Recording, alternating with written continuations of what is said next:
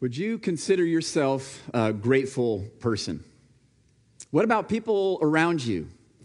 Would people close to you describe you, characterize you as someone who is grateful?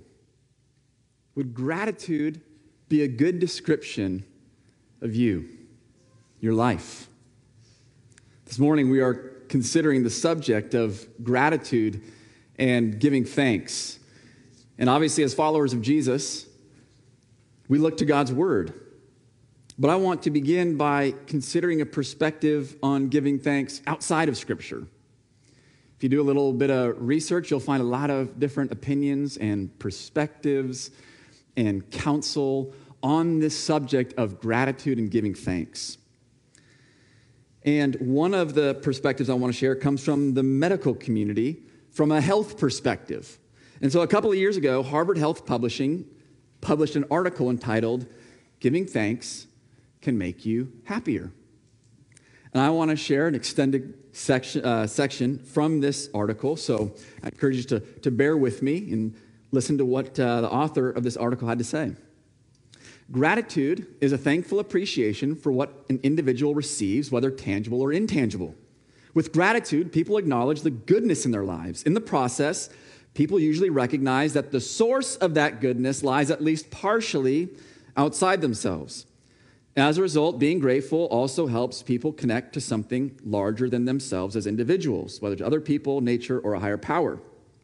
In positive psychology research, gratitude is strongly and consistently associated with greater happiness. Gratitude helps people feel more positive emotions, relish good experiences, improve their health, deal with adversity, and build strong relationships. People feel and express gratitude in multiple ways. They can apply it to the past, retrieving positive memories and being thankful for elements of childhood past blessings. The present, not taking good fortune for granted as it comes. In the future, maintaining a hopeful and optimistic attitude. Regardless of the inherent or current level of someone's gratitude, it's a quality that individuals can successfully cultivate further. The article goes on. Two psychologists, Dr. Robert Emmons of the University of California and Dr. Michael McCullough of the University of Miami, have done much of the research on gratitude. In one study, they asked all participants to write a few sentences each week focusing on particular topics. One group wrote about things they were grateful for that had occurred during the week. A second group wrote about daily irritations or things that had displeased them.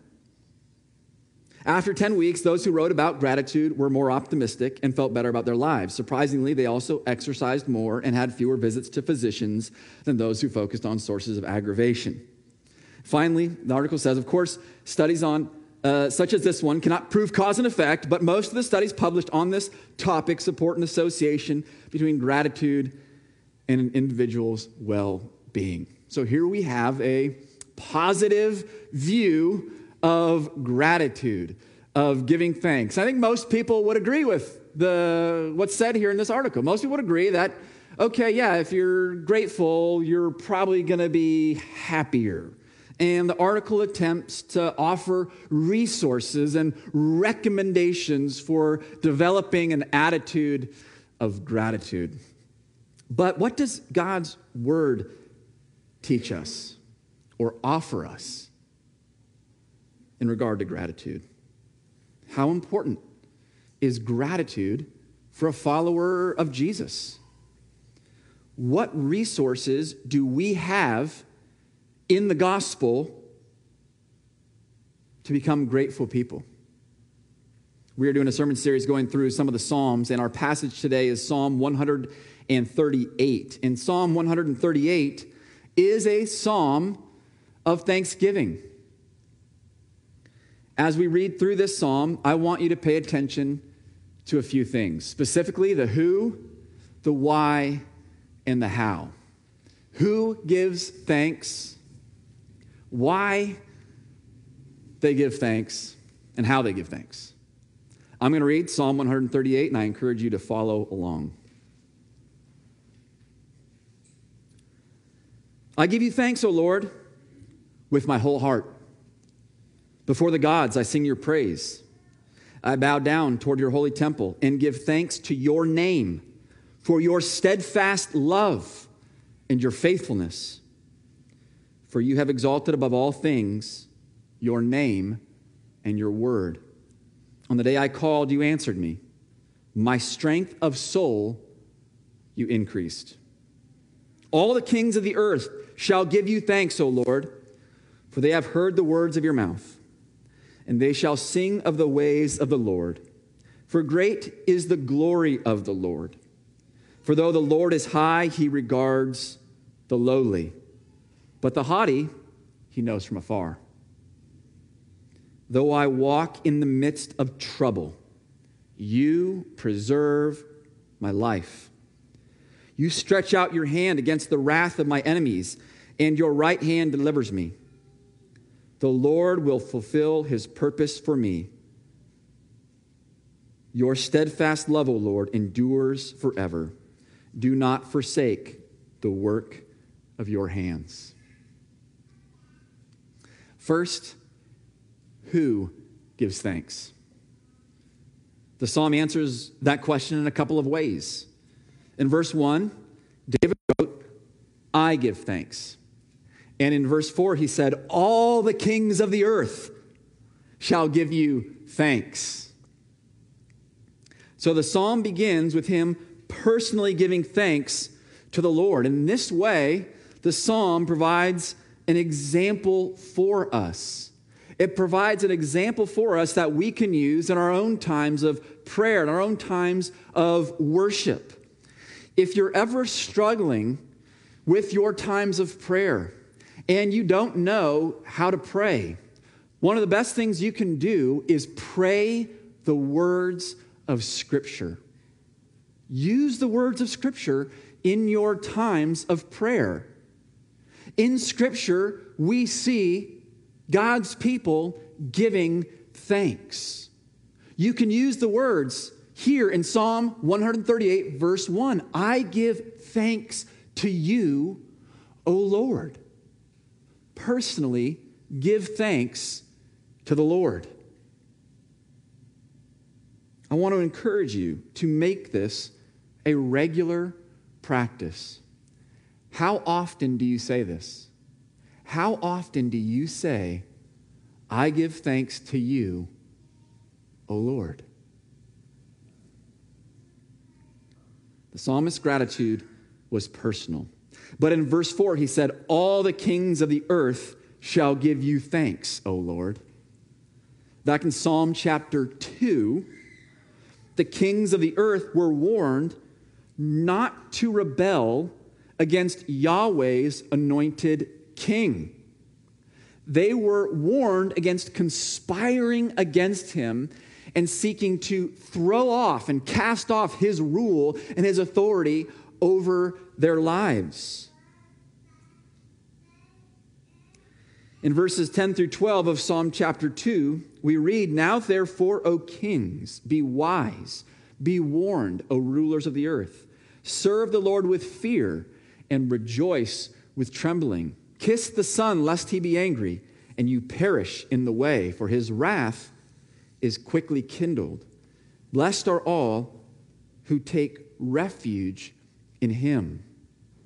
In Psalm chapter 2, the kings who conspire and plot to do evil against Yahweh and his anointed king are warned that it's not going to end well for them. And at the end of that psalm, they're encouraged rather to take refuge in him. And those who take refuge in him will be blessed.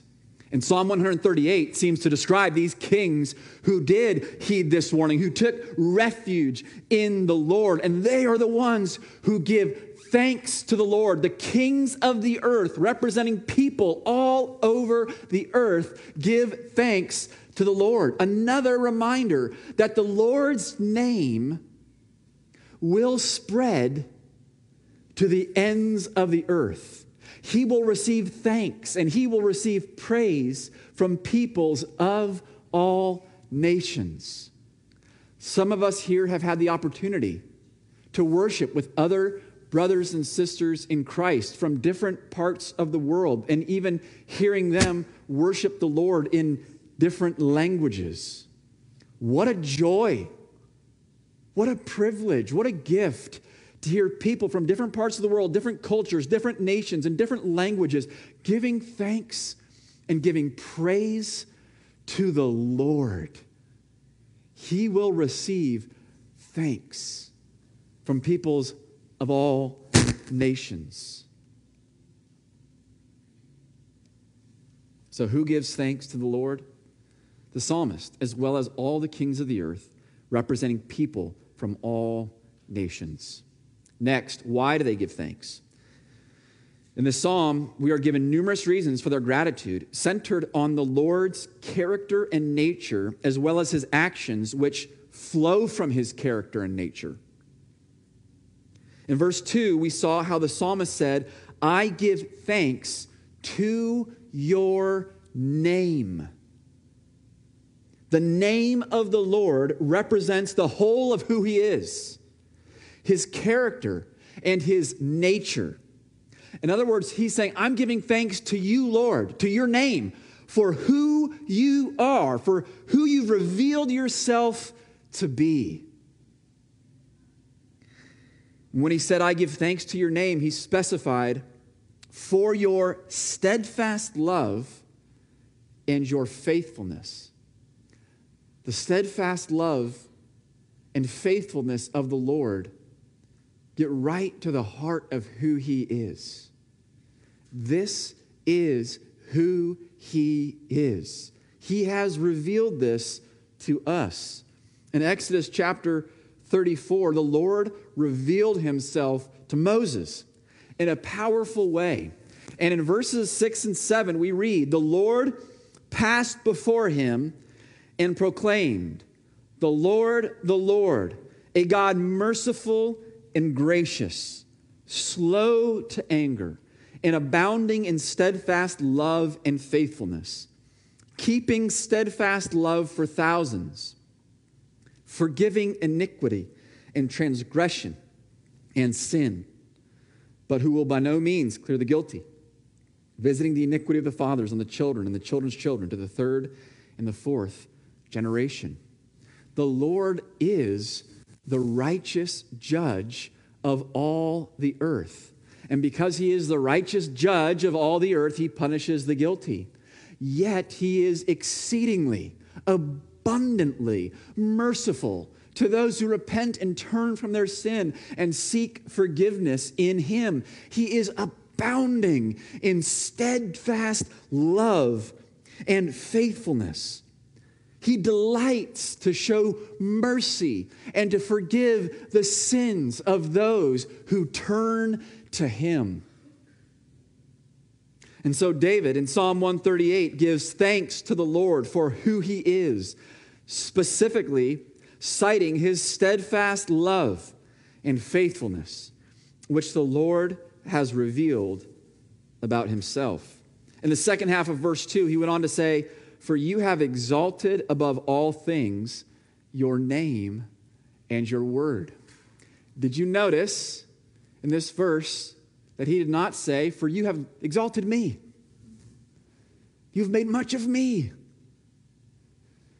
He did not say, You've brought attention to me. He gives thanks to the Lord because the Lord has made much of his name. He's excited about this, he's happy about this.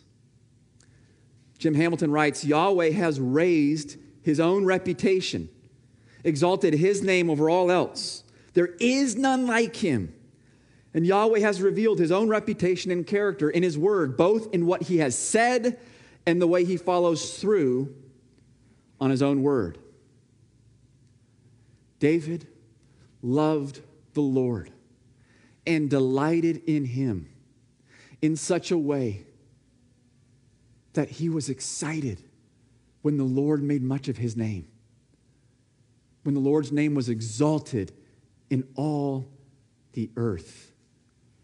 Oh, brothers and sisters, I hope our desire is for the Lord to be glorified. I hope we get excited when his name is exalted and praised and lifted up. This should remind us of Psalm 115, verse 1, which says, Not to us, O Lord, not to us, but to your name give glory for the sake of your steadfast love and your faithfulness. May the desire of our heart be to bring glory to his name, to make much of him, to see him praised, to see people of all nations giving thanks to him for his steadfast love and his faithfulness. In verse 3, David testified to the Lord's steadfast love and faithfulness in that he answered him when David called upon him. He said, On the day I called, you answered me. My strength of soul you increased. I appreciate how in this verse, his focus is not, I called and you changed my circumstance. There are times when he praises him and thanks him for the ways that he delivered him, like we see here in Psalm 138. But here, he's not thanking him for changing his circumstance. He's saying, My strength of soul, you increased. Derek Kidner writes, It is not always the situation which most needs changing as often it is as often as not the man involved in it.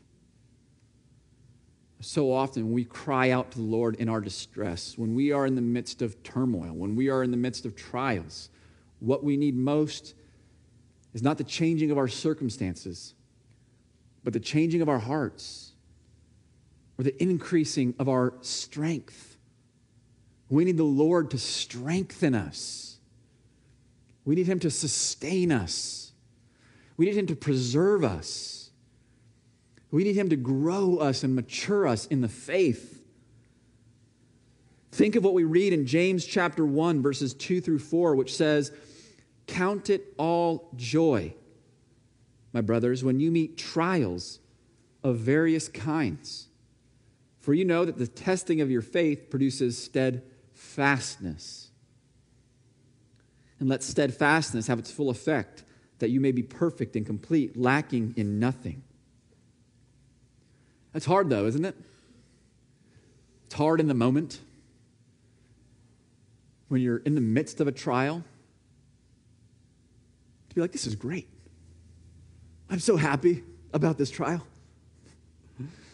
It's hard to count it joy in the moment, but the Lord reminds us that He works in the midst of those trials to produce in us steadfastness, to increase the strength of our souls, which we desperately need. We need to see that sometimes the Lord produces steadfastness in us or increases the strength of our souls through trials.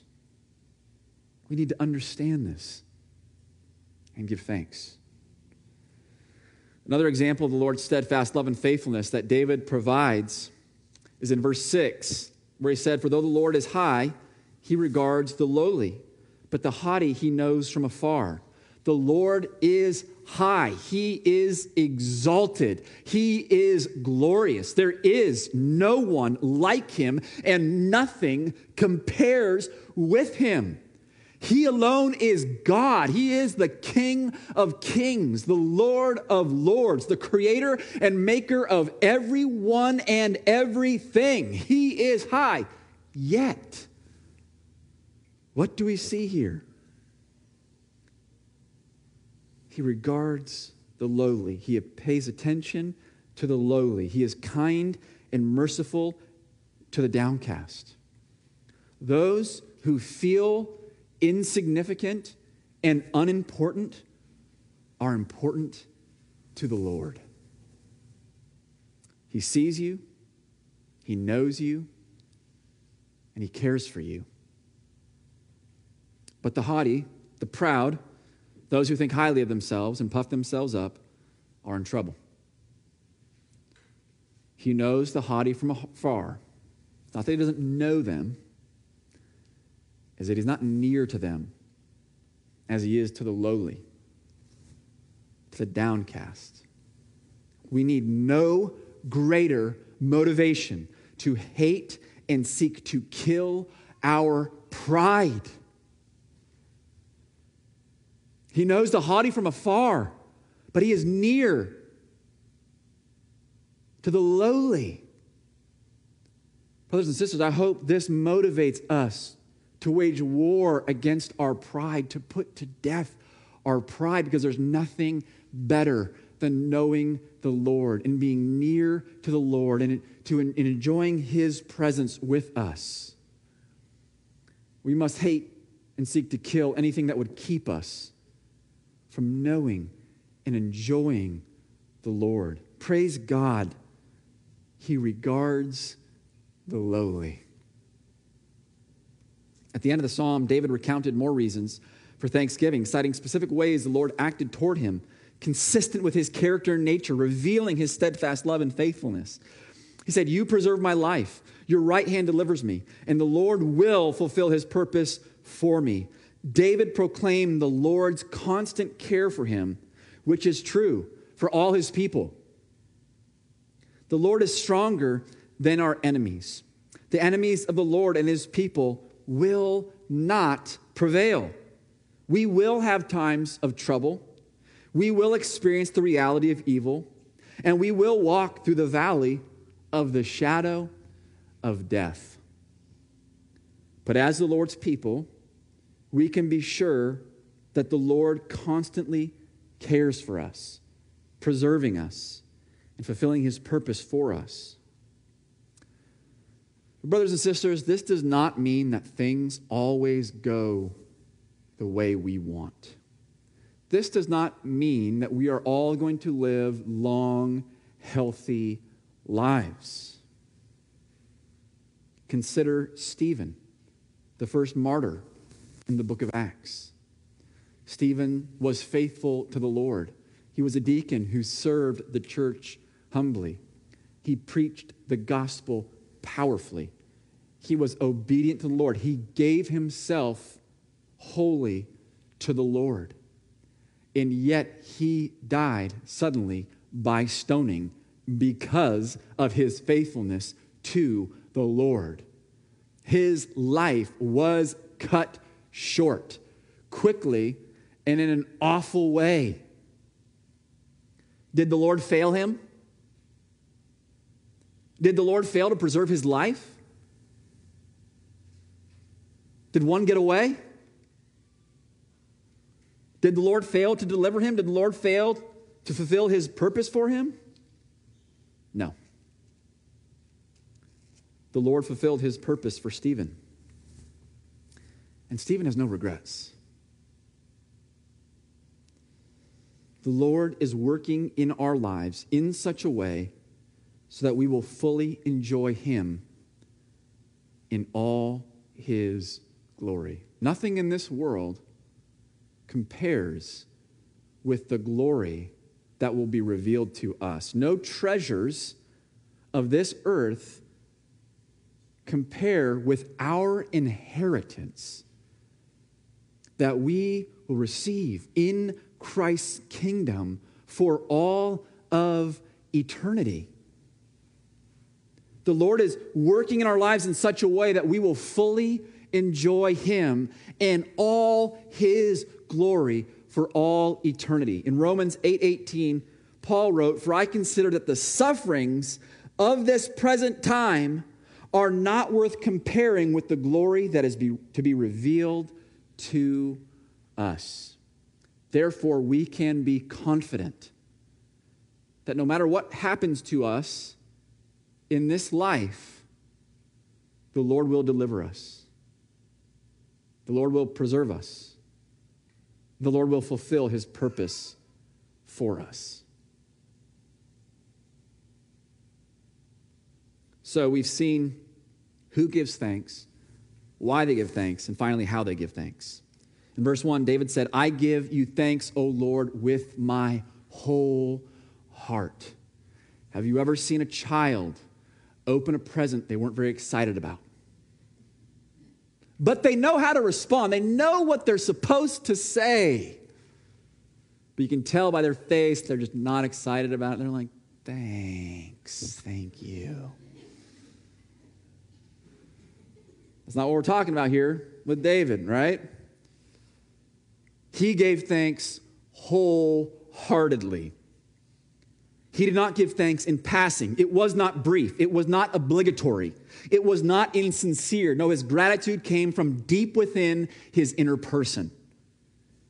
He gave thanks with his whole heart. He was truly, deeply grateful.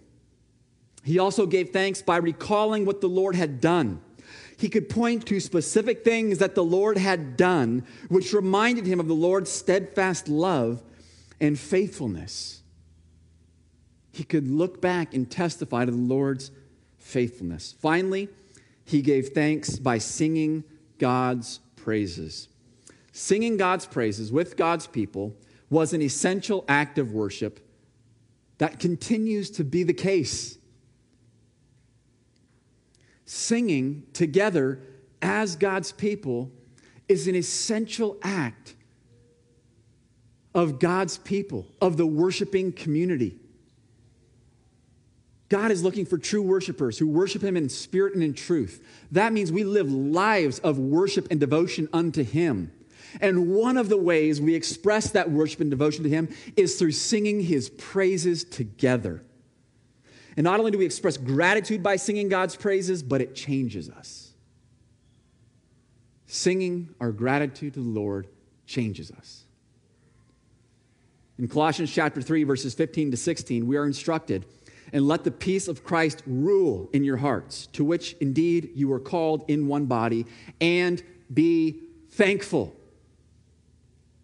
Let the word of Christ dwell in you richly, teaching and admonishing one another in all wisdom, singing psalms and hymns and spiritual songs with thankfulness in your hearts to God. We sing to express our gratitude, and as we do so, the Lord stirs up our affection for Him the Lord increases our gratitude. As we sing these words, reminding ourselves of what God has done for us, we grow in gratitude.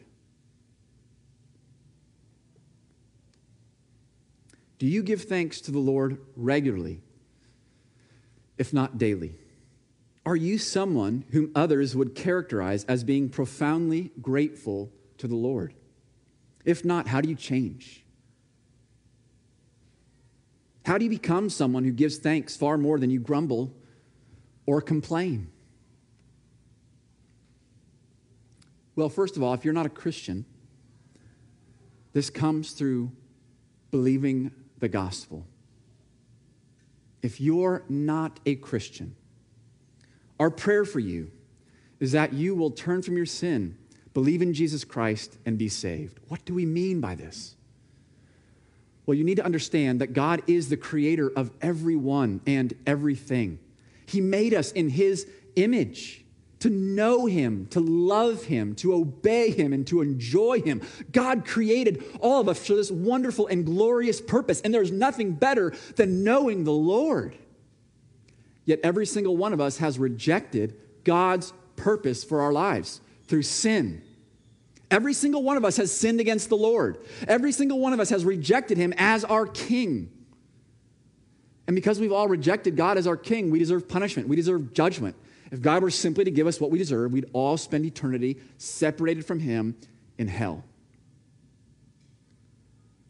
But God is merciful.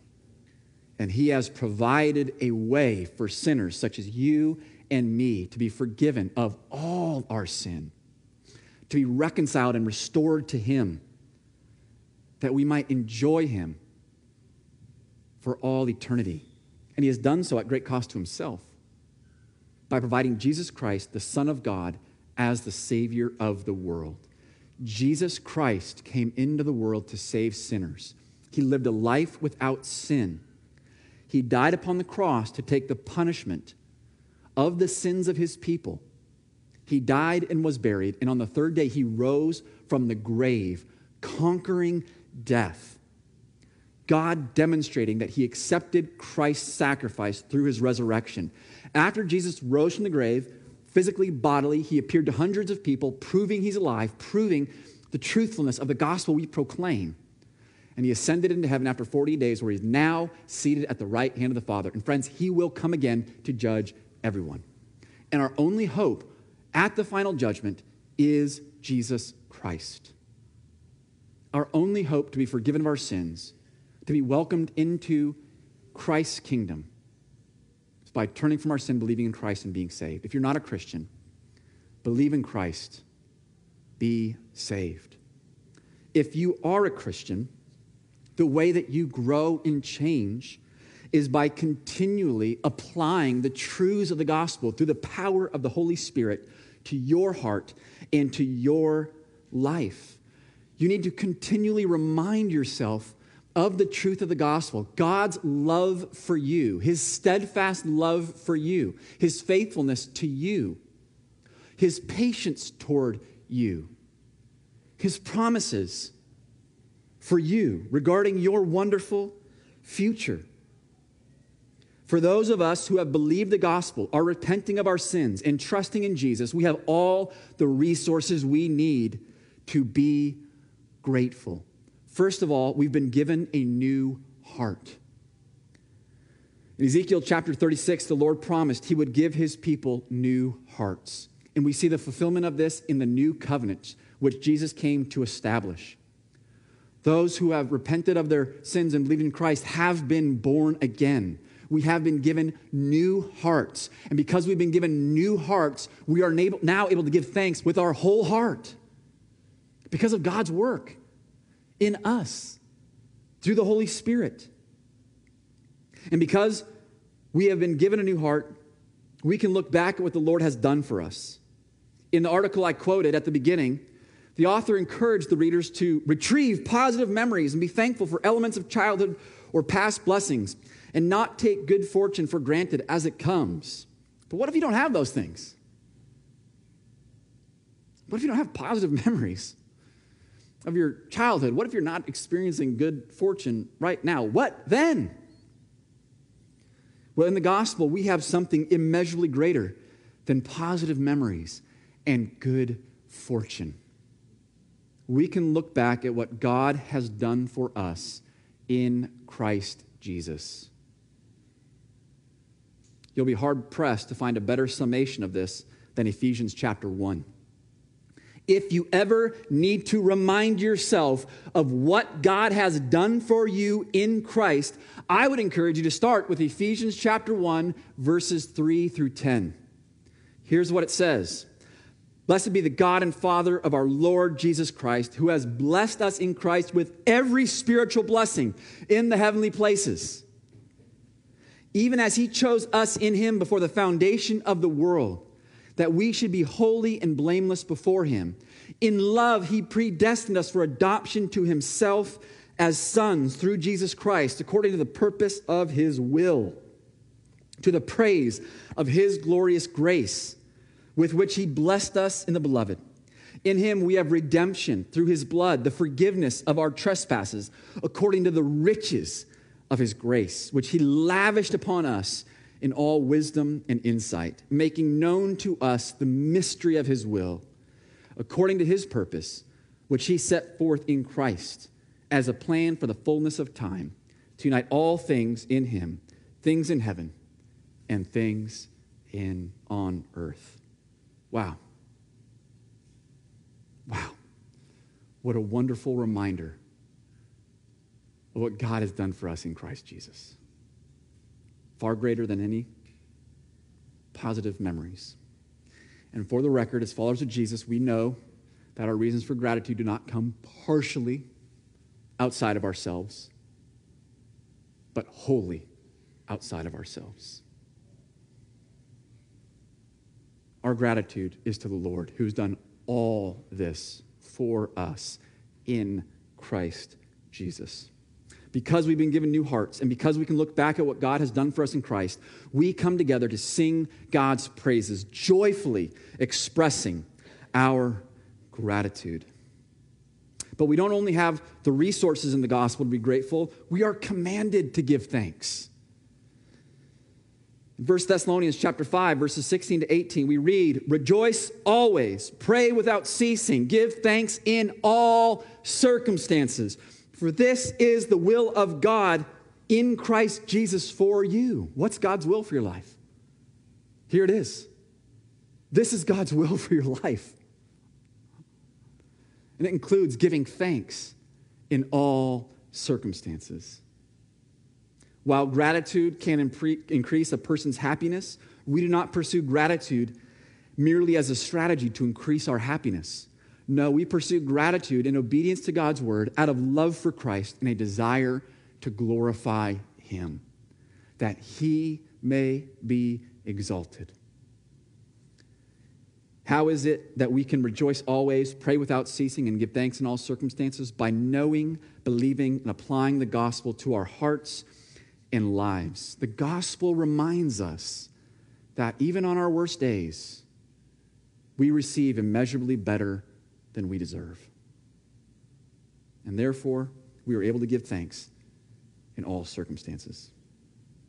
Brothers and sisters, giving thanks is not optional for the follower of Jesus. It's not to say we don't have bad days. It's not to say we don't go through seasons of trials and hardships and sorrow. It's not to say that we don't experience grief. But it is to say that our lives as followers of Jesus are to be marked and characterized by a deep and profound gratitude. Let's pray that we will be people who are characterized by gratitude as we continually give thanks to Him. Let's pray. Heavenly Father, we thank you and we praise you. You are good, and you are good to us. Lord, we thank you for the gospel. We pray that we will grow in our knowledge and understanding of the gospel. We pray that we will continue to apply the truths of the gospel to our own hearts and lives. We thank you that you've given us new hearts. We thank you that we can look back on what you've done for us. We thank you that we can sing with gratitude, making much of you. We pray, Lord, that this will be true of us. we pray this in Jesus' name. Amen.